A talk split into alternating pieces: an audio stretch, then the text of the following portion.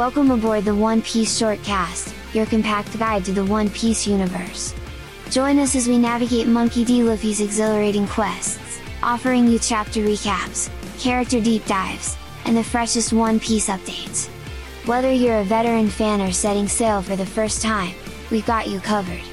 So, hoist your Jolly Roger and embark on this thrilling adventure with us. All aboard the One Piece Shortcast. Adventure awaits!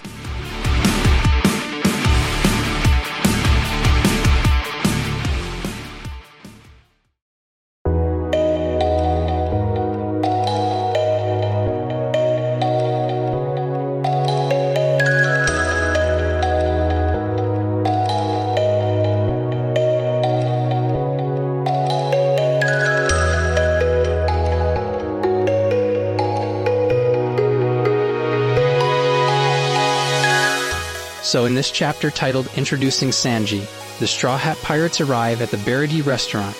They encounter Marine Lieutenant Fullbody, who insults them and tries to attack them.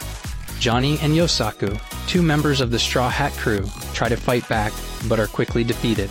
Right. And while all this is happening, Luffy accidentally damages the Baratie when he tries to send a cannonball back at Fullbody's ship.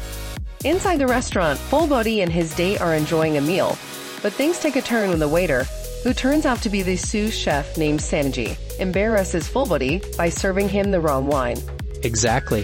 Sanji flirts with Fullbody's date and brushes off the mistake with the wine. This angers Fullbody even more, and he tries to hit Sanji. However, the other chefs intervene and beg Sanji not to react. In the end, Sanji beats Fullbody and teaches him a lesson about berating a chef in the middle of the sea. Meanwhile, Luffy is pulled aside by Zeff, the head chef of the Baratie. They make a deal that Luffy will work for a year to repay the damage he caused to the restaurant. Luffy's crewmates are left wondering where he has disappeared to. And that's basically the main points of this chapter. The introduction of Sanji, the conflict with Fullbody, and Luffy's deal with Zeff. It's an exciting chapter that sets up some interesting developments for the future. I can't wait to see what happens next. Absolutely. And that's it for today. Thanks for listening, and we'll see you next time.